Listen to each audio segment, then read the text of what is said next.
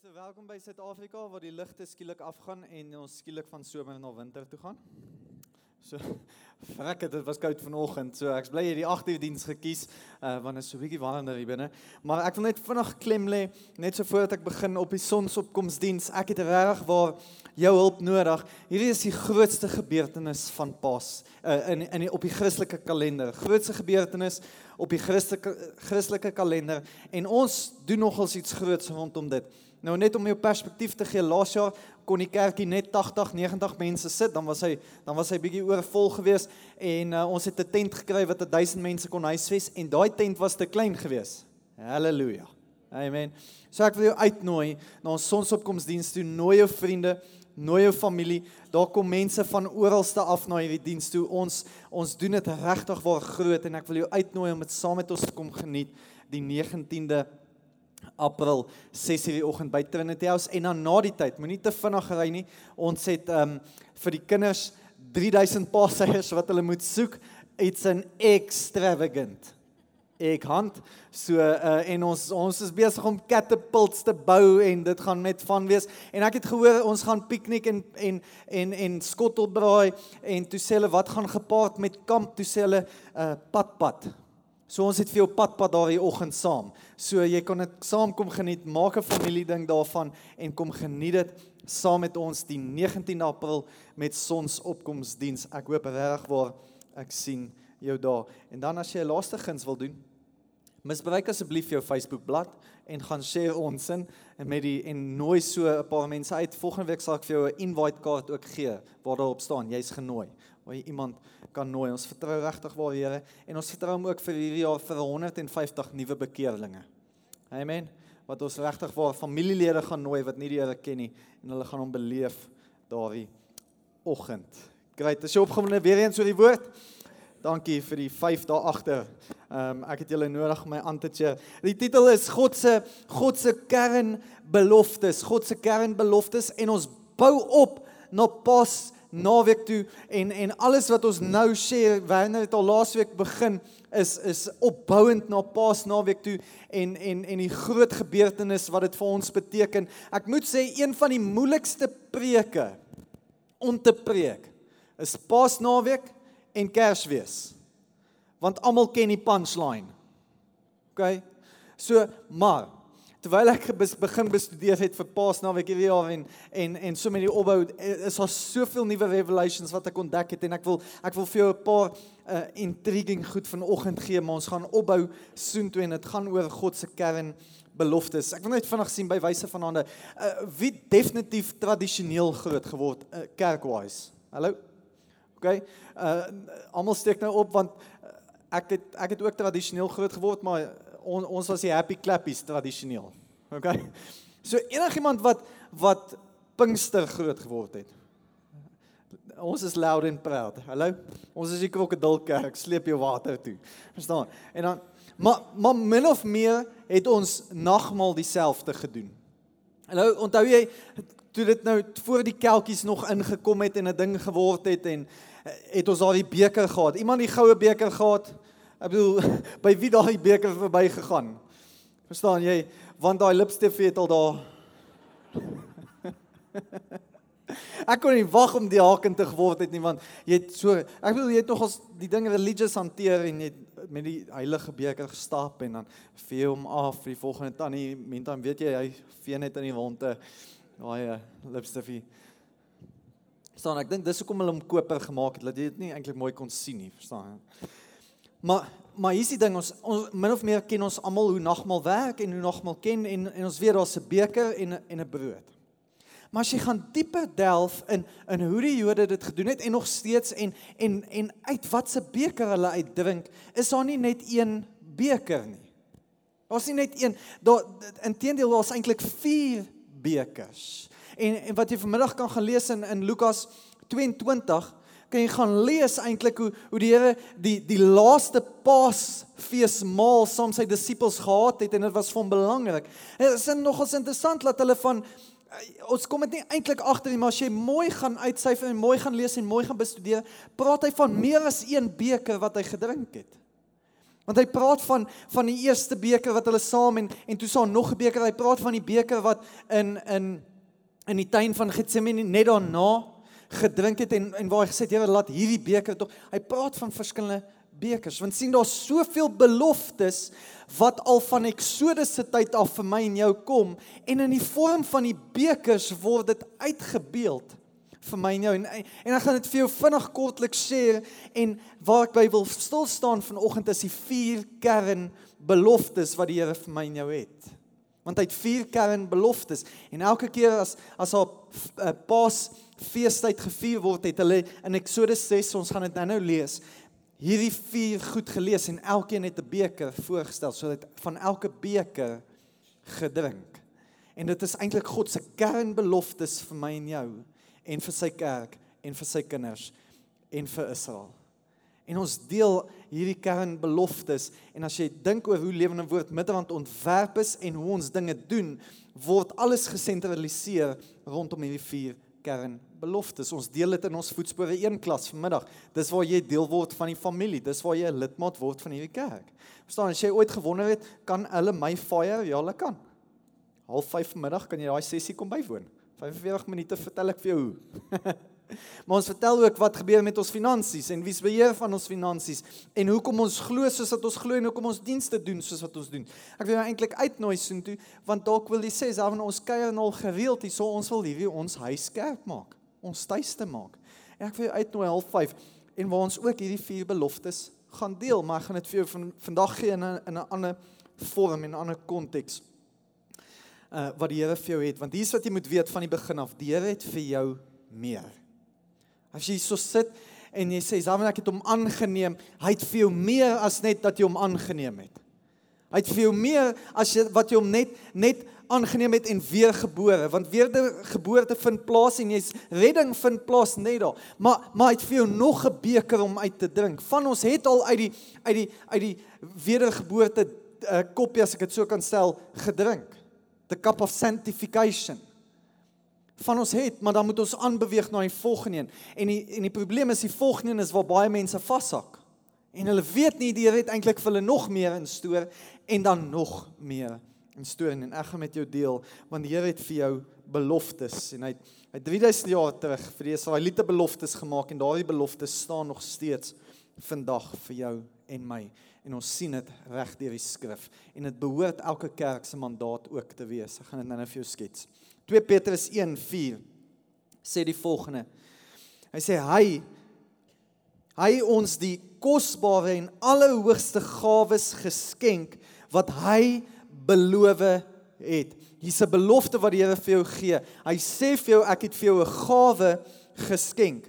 Daardeur kan jy die verderf ontvlug wat deur begeerlikheid in die wêreld werksaam is en deel kry en deel kry aan die goddelike natuur. Hoor mooi wat sê wat wat sê die skrywer hier en, en wat het die Here vir ons so? Hy het vir ons 'n belofte van gawes en dat ons sal deel kry aan die goddelike natuur. Wat dit beteken vir my en jou is die Here het vir ons 'n belofte van gawes wat hy vir ons wil gee en dat ons sal deel hê in die goddelike natuur betekende hy het ons ontwerp en geskape nie om natuurlik te lewe nie, maar die bonatuurlike te beleef. He's a inclusive God. Nie exclusive. Hy wil ons deel maak van sy natuur. Hy wil hê jy moet die bonatuurlike beleef. Hy wil hê jy moet meer beleef. Kerk, hy het vir jou meer instoor. Hy het vir jou meer instoor. Ek weet nie van jou nie, maar ek sou amen gesê het. Maar die woord amen beteken laat dit so wees. En as die Here vir jou meer instoor het, ek weet nie van jou nie, maar just a thought. Hy het vir jou meer instoor. Hier is die woord belofte wat belofte beteken. Dis 'n aanbod met 'n gewaarborgde resultaat. Dis 'n aanbod met 'n gewaarborgde resultaat. So die Here het vir jou 'n aanbod vanoggend maar hy het ook vir jou 'n gewaarborgde resultaat. Deur het 'n aanbod op die tafel wat hy neersit en ek en jy het die voorreg om daardie aanbod aan te gryp met alles wat in ons is. Dis die Here is myne. Dis my belofte en ek gaan dit begin uitleef. Hy het vir jou meer in stoor. En nou hier's wat ek van die begin af vir jou wil sê, God se beloftes is altyd waar.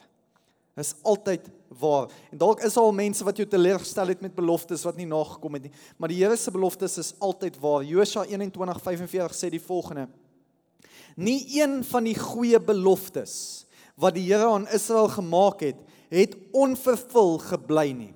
Almal is nagekom. Bly kom dit altyd na. Dit lyk dalk net nie soos wat jy gedink het dit gaan lyk nie, maar hy kom dit altyd na. Hebreërs 6:17 en 18 die message vertaling sê dit so mooi.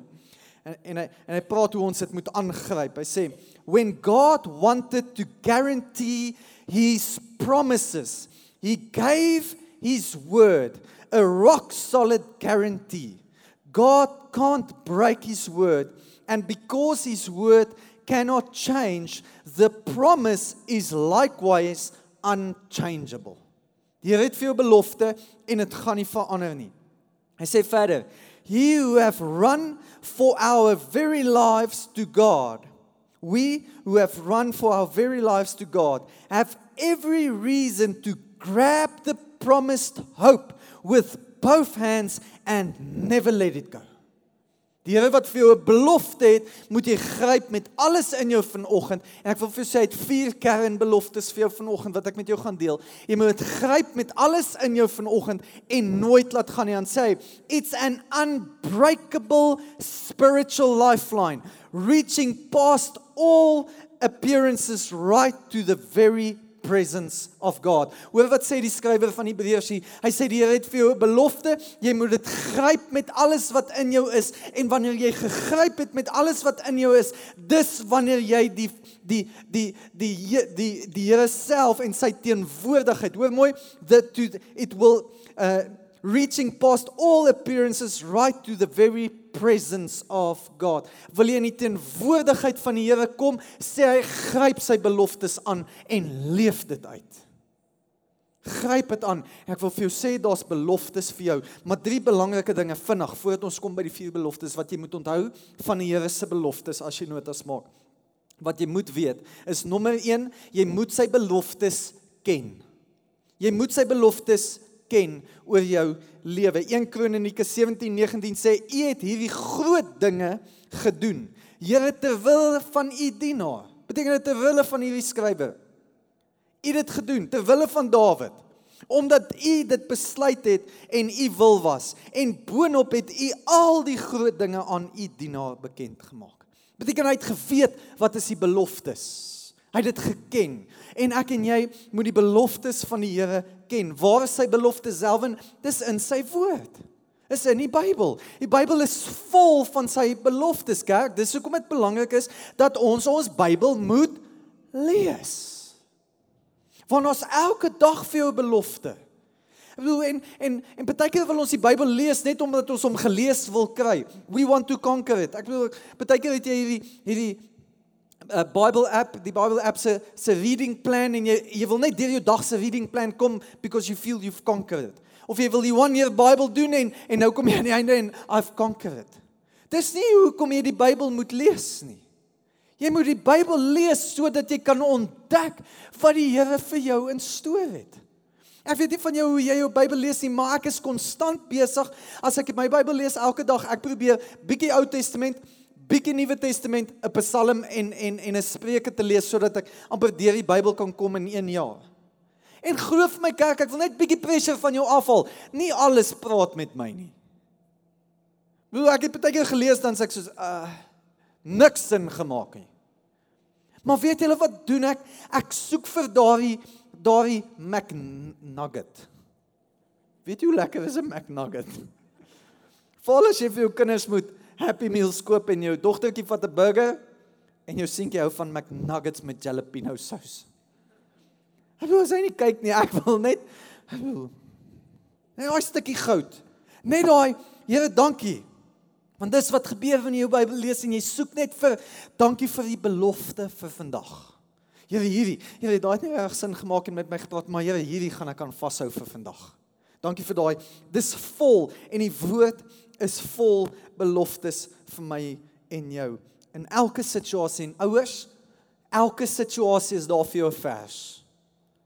Elke geleentheid is daar vir jou 'n vers. Daar's vir jou vers vir situasies waar jy is in jou tieners, daar's vir jou vers waar jy is in jou besigheid, daar's 'n vers elke dag het 'n vers en 'n belofte vir jou. Ja, maar selfs ek sukkel, ek sukkel met vrees in my lewe. Wel Psalm 20 uh, 27:1 sê the Lord is my light and my salvation, whom shall, I fear? Ja, maar selfs ek ek kry nie die duiwel van my rug af nie. Ja, maar 1 Johannes 4:4 sê groter is hy wat in jou is as hy wat in die wêreld is. Dankie. Weet jy wat? Ek net Woo! Guys, go Selwyn. Come on. Daai vers was vir my. Preach it, brother. Come on. Dankie. Ek wil myself net gou vanaand die duiwel ry op jou rug. Luister, gee vir hom jou vers, daai belofte. Groter is hy wat in my is as hy as as jy sê self, ja, maar dit net een vers. Okay, kom ek gee jou nog een. Romeine 8:28 and we know that all things God works for the good of those who love him. Lukas 10:19 sê I've given you authority to trample on snakes and scorpions and to overcome all the power of the enemy. Nothing will harm you. Dankie. Maar jy moet, dis belangrik kerk. Al my finansiële struggles. Filippense 4:19 and my God will meet all your needs according to the riches of his glory in Christ. Hy sal, daar's veel vers kerk. Daar's veel belofte in sy woord. Ek wil net hierdie ding daar's veel belofte in sy woord. Ek bedoel as jy as jy ehm um,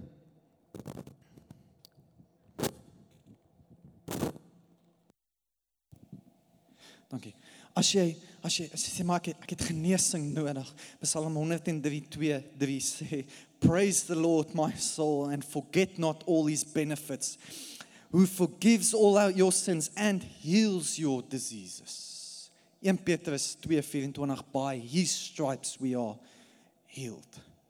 Jy moet sy beloftes ken. Nie net moet jy sy beloftes ken nie, jy kan vashou aan sy woord. As jy 'n moeilike tyd het, kan jy vashou aan die beloftes van die Here. Jy moet dit nie net ken nie, ek moet sy beloftes ook verstaan. Ja, maar selfs ek dink die Here is 'n false advertiser, valse verkoopsman. Dit kom is baie keer verstaan ons net nie sy beloftes nie. Is nie op die skrif nie, maar Numeri 23:19 vir die Bybelstudiegroepe is God is not human that he should lie. Numeri 23:19. Ons moet baie keer net verstaan 'n paar dinge wat jy moet verstaan rondom sy beloftes is die Here verander nie sy gedagtes nie. Die Here verander nie sy gedagtes nie. Ek bedoel ook sê ja, maar selfs die Here het my dit beloof en en ek kry dit nie en die Here verander nie sy gedagtes nie. Dis nie asof jy hy dalk vir jou laasweek of laas maand iets beloof het en nou nou het jy dalk deur die week bietjie 'n sondige natuur beleef en en dalk te diep in die bottel gekyk en en vanoggend wil jy jou hande ophef en en dis nie asof die Here gaan kom en sê hey laat sak jou hande nie.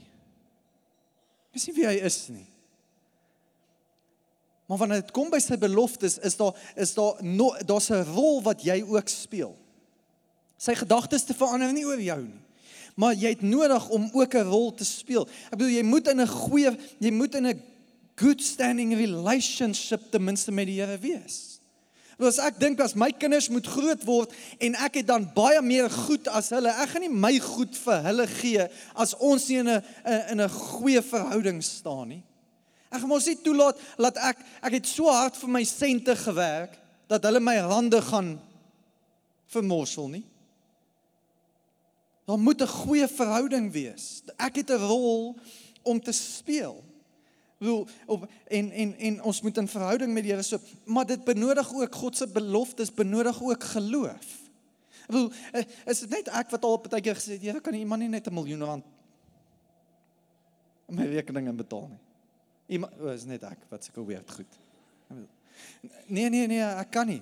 Maar ek kan vir jou dalk moet jy net die stap van geloof vat om jou besigheid te begin en en die geloof hê, want hoekom as jy geloof het, gaan ek weet jy gaan nader aan my beweeg. As jy die risiko begin vat en sê jy gaan nie op jou eie vertrou en en jou eie krag nie, maar jy gaan uit op die water begin loop en jy gaan gaan begin geloof hê om iets aan te pak. Dis wanneer ek jou sal seën met die beloftes.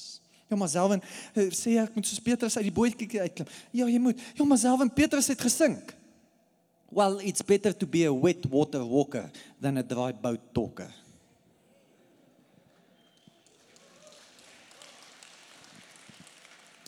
Twee Korintiërs 1:20 sê die ja op al die beloftes van God.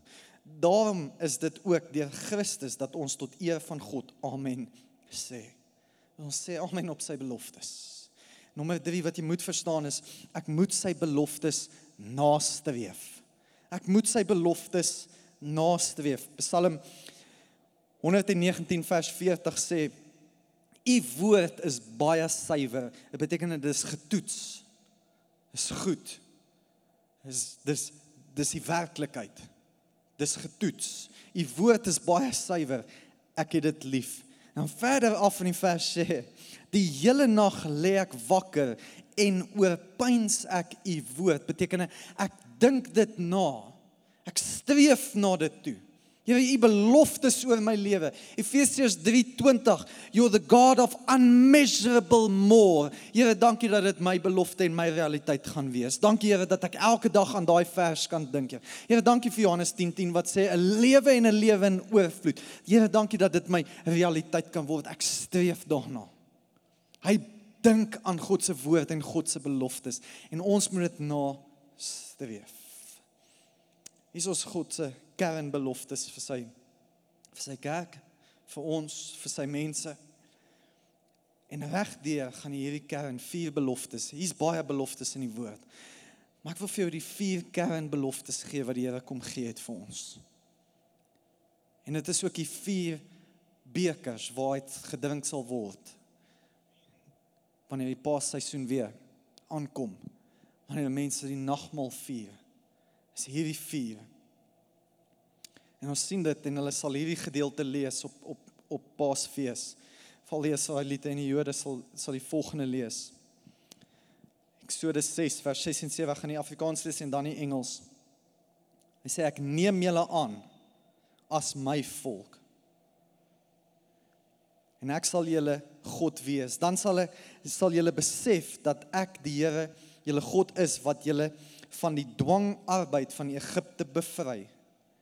Ek sal julle bring na die land toe wat ek met eed aan Abraham, Isak en Jakob beloof het. Ek sal dit julle eiendom maak. Ek is die Here. Hoor hoe sê dit in die Engels? En is die vier beloftes, ook bekend as die four I wills van die Here.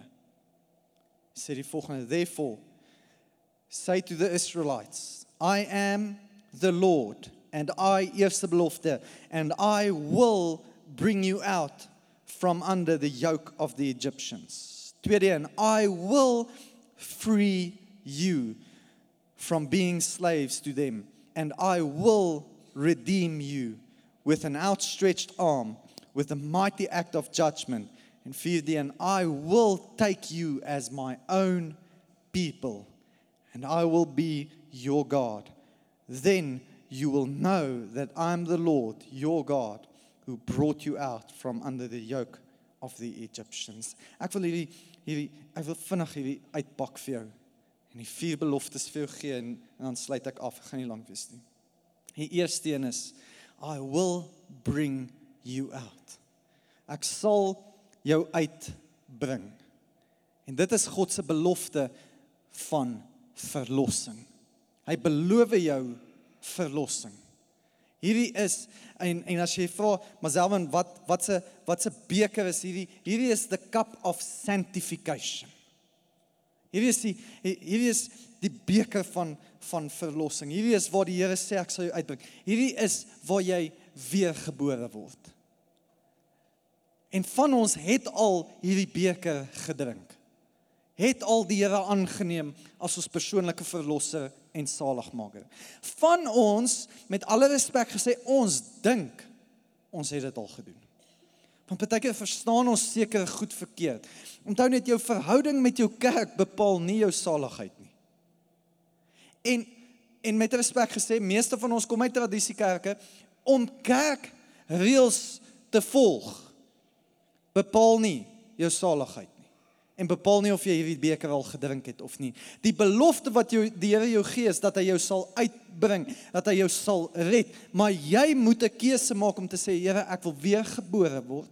Ek wil U aanneem as my persoonlike verlosser en saligmaker. Dan drink jy van hierdie beker, the cup of sanctification. Luister met alle respek gesê, as jy katekisasie klasse bygewoon het, dit bepaal nie jou redding nie. Dit gee vir jou goeie punte, maar dit bepaal nie jou redding nie. As jy aangeneem word, met respek gesê, jy word aangeneem in die kerk. Jy word nie aangeneem in die liggaam van Christus nie. Dit bepaal nie jou redding nie. Nou moet my nie verkeerd verstaan jy sê ek het nou aan dis great. Dis great. Maar ek wil net hê jy moet die die realiteit hiervan besef. Want baie keer dink ons omdat ons vir die kerk ja gesê het, het ons vir die Here ja gesê. Dis nie dieselfde nie. Jy het jouself net in die kerk se liggaam ingekry en dan vorm jy deel van die Christ van van van daardie gemeenskap. Maar om Jesus aan te neem, moet jy 'n pertinente keuse gemaak het om te sê, Here, ek neem U aan. Dis wanneer jy van daai beker drink. En en as jy sê, maar Zaman, hoe meet ek dit? Ek wil vir jou 'n skrifvers gee. As jy nog wonder hieroor. As jy wonder, is jy hier of is jy nog nie hier nie? Titus 1 uh, Titus 3 vers 3 tot 8 die message sê die volgende. It wasn't so long ago that we ourselves were stupid. Daai's in die Bybel hoor. Net sê. Okay. That we ourselves were stupid and stubborn, dupes of sin, ordered every which way by our glands. Beteken jou liggaam sê eintlik vir jou wat jy soek. Jou liggaam sê jy soek rooi wyn en baie daarvan. OK? Dan dan word jy nog beheer deur jou glands. Verstaan? Niks fout met 'n glasie rooi wyn nie as jy nou regtig wil weet. Ek kan net nie meer as een drink nie. Want na een sleep ek my esse. Na twee sê ek my erre reg. So, dit is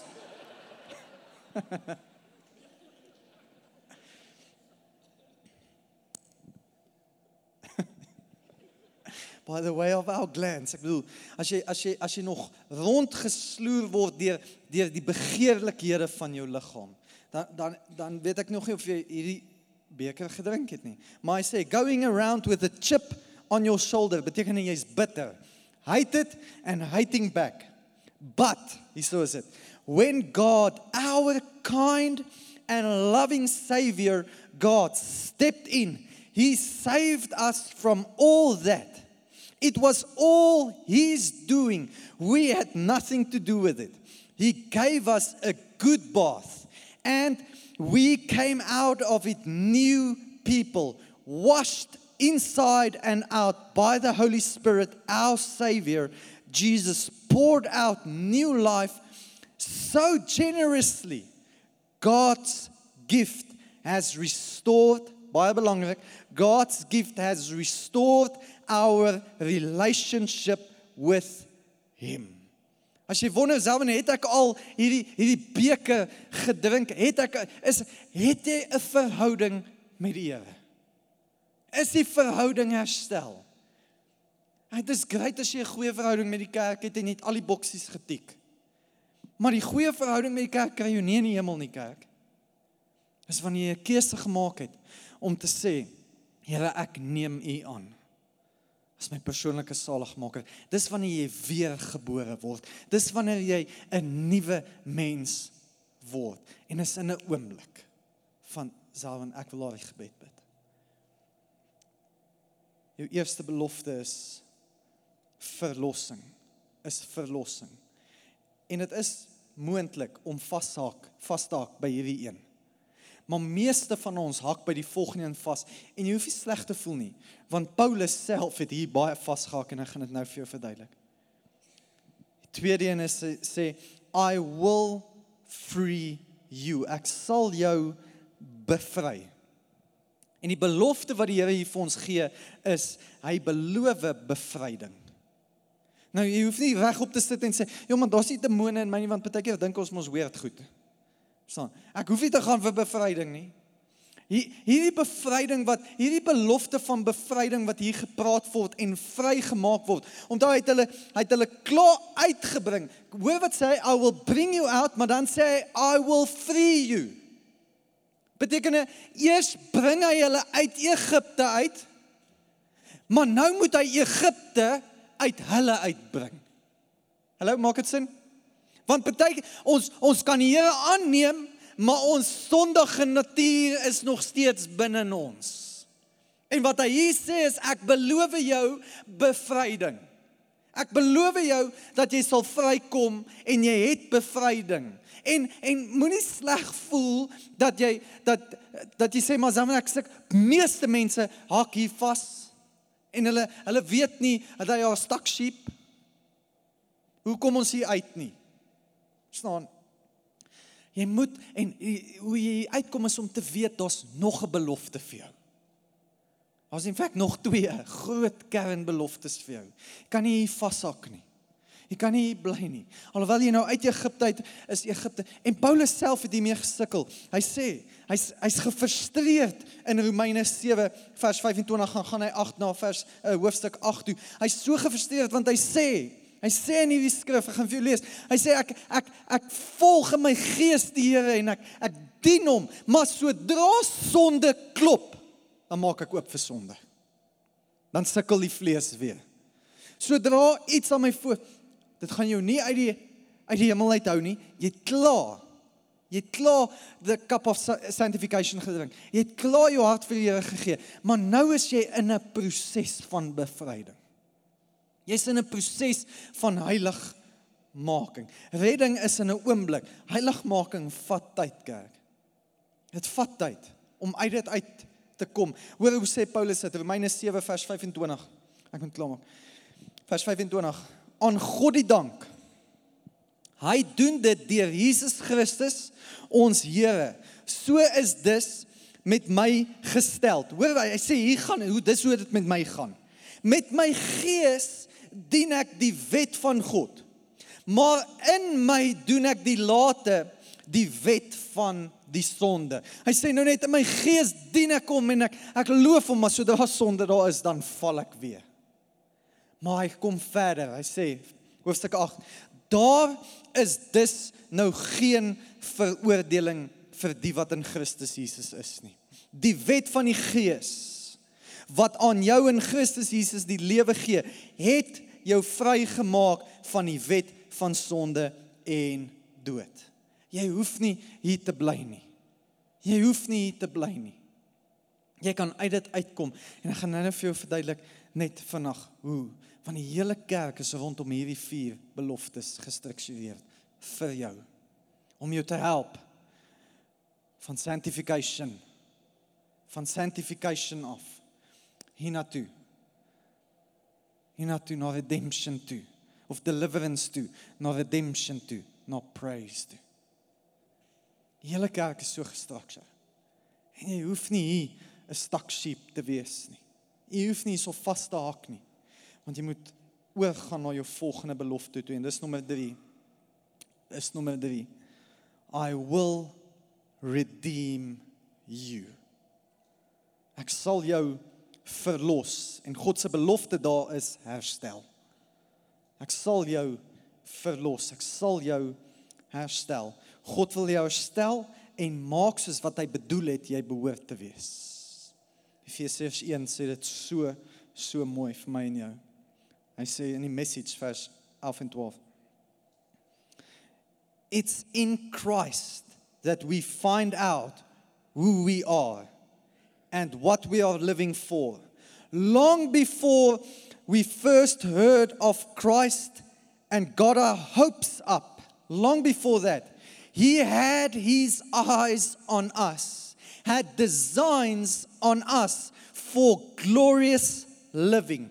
Part of the overall purpose He is working out in everything and everyone. Nog lank voordat ons gelewe het Nog lank voordat ons het die Here al 'n plan met ons en het 'n doel met ons. Ons hak vas by belofte 2 soos 'n Paulus in 'n sondige natuur. Weet jy hoekom? Omdat ons nie weet wat is ons purpose op aarde nie. En ek wil vir jou sê, as jy wil vrykom van hierdie sondige natuur en as jy wil vrykom van van verslaafdheid en wil vrykom van seer en wil vrykom van van pyn in jou lewe, ontdek jou roeping in jou lewe, ontdek jou purpose. Want die oomblik kerk as jy jou purpose ontdek, kom jy agter jou purpose is groter as jou issues. En jy het iets om voor te leef en jy kan 'n verskil maak en die Here wil jou gebruik. Ek weet nie, kinderkerk raak opgebonde. Ek bedoel, hulle sing sommer we will rock you. He's going to rock the church. Hy het purpose vir jou. En hy wil hê jy moet daar op daardie ontdekkingsreis gaan om jou roeping uit te leef. As jy reg waar met depressie sit en issues sit en seer sit, my enigste raad aan jou is en beste pastoral raad wat ek jou kan gee is ontdek jou purpose. Ontdek jou roeping en begin dit uit te leef want die oomblik wanneer jy jou purpose begin uitleef dis wanneer jy die laaste belofte sal beleef. En en hoe die taal gebruik van die Here hy sê so I will redeem you en dan sê I en alles is is een een een fout. Hy sê I will bring you out. I will free you. I will redeem you. En dan belangrik, I will take you as my own people. Ewe skielik maak hy van jou 'n groep mense. Beteken hy hy vorm jou. Nêrens sal jy sien dat die Here iemand gebruik wat dit op sy eie iets gaan regkry nie. Why? Because he makes a body of Christ. Hy weet jy het 'n purpose, jy het 'n roeping, jy het 'n talent, jy het 'n gawe en iemand anderste in die kamer het 'n gawe en iemand anderste het 'n talent en iemand en hy gaan julle bymekaar bring. He's going to make a body for his purpose. Om 'n verskil te maak. Ek sal jou as my eie mense neem en die belofte daar is vervulling. Is vervulling. Soos jy vervuld kan wees. En hier's wat God eintlik wil doen. Hy wil jou deel maak van 'n span. Enkelvoud, enkelvoud, enkelvoud, meervoud. Hy wil jou vat van ongered na gered. Hy wil jou vat van gered na geherder. En dan wil hy jou vat van geherder na disipel. En wat dan wil hy jou vat van disipel na stuur. As jy ons voetspoor al bygewoon het of dalk het jy nie, kom ek gee jou net vinnig 'n insider. Ons het vier goed wat ons wil bereik by die kerk. We want people to know God, find freedom, discover their purpose, make a difference. Daai is die vier beloftes van die Here net in street language daar buite gesit sodat mense wat unchurched is ook tuis kan voel. Dis hoekom party mense met bootse en stywe jeans en ek het 'n das want ons wil almal laat tuis voel.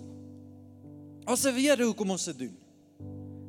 Die vehicle for no God for the cup of sanctification om mense te leer ken, verlore mense wat gered moet word. Die voertuig is Sondagdienste. Dis hoekom ons elke Sondagdiense uitnodiging het vir mense wat nie die Here ken nie. Maar sê self nou ek ek kom nou al Sondagdienste toe. Ek het nou my hart vir wat nou? Now you need to find freedom. Dis waar jy uitkom uit Egipte uit. Jy's uit Egipte uit, maar Egipte moet nou uit jou uitkom. Dis hoekom ons sê by die kerk jou groep is jou lewe. Moenie moenie die lewe alleen doen nie. Want sien dis in in jou groep soos hierdie hiking groep. Ek kan vir jou sê jy gaan vir Leon wanneer jy na 20 kg nie meer kan stap nie, gaan jy sê Leon eintlik sukkel ek met drank en ek smag na drank want jy vind 'n veilige plek. Jy kan jou masker afval. Ja, maar sou nou nou beleef ek, nou moet jy jou purpose ontdek. Dis hoekom voetspore daar is. Volgende week, vanmiddag word deel van die familie. Volgende week ontdek jy ontwerp. Dis wanneer Marius kom en hy kom aan, hy hy doen so speletjie en hy ontdek wie jy is en jy ontdek wie jy is. Jy's 'n drywer of of jy's 'n introwert of 'n ekstrowert. En hy sê vir jou dis eintlik en jy ontdek, o, dis hoekom ek nie van kinders hou nie. Verstaan? O, dis hoekom ek eintlik in die parkeerterrein moet werk want ek wil nie mense se hande skud nie. Ons mense wat dit sê. Is fyn, ontdek net jou purpose. En dan join die dream team. Hoekom is die dream team so belangrik? Kom ek sluit af met hierdie storie in Johannes 10:10. 10. In die vorige in die in die in die shack kerk, die klein kerkie. Met die klein koffiemasjien was daar 'n ouetjie wat die dream team gejoin het. En daai aand wat hy kon koffie maak, nooi hy al ses pelle. Why? Because saved people, saved people serve people.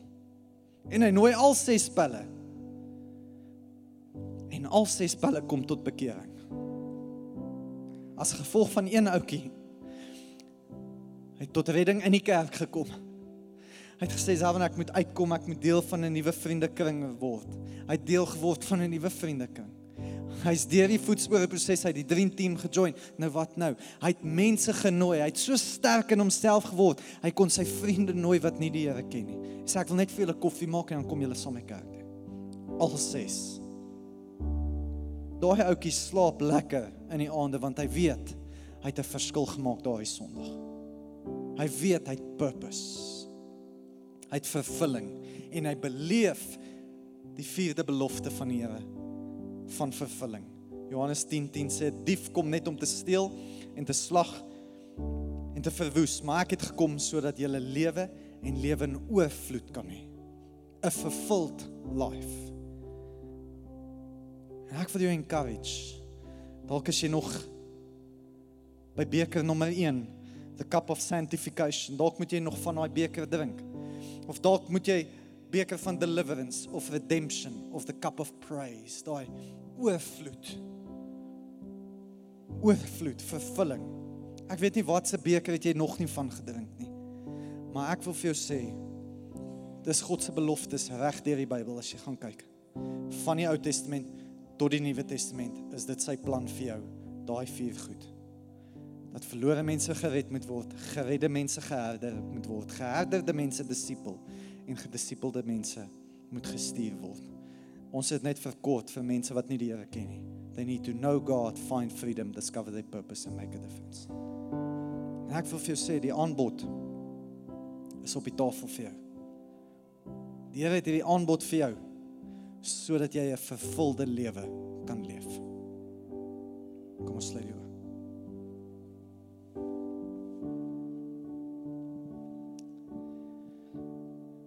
Here, dankie vir elke persoon se belofte.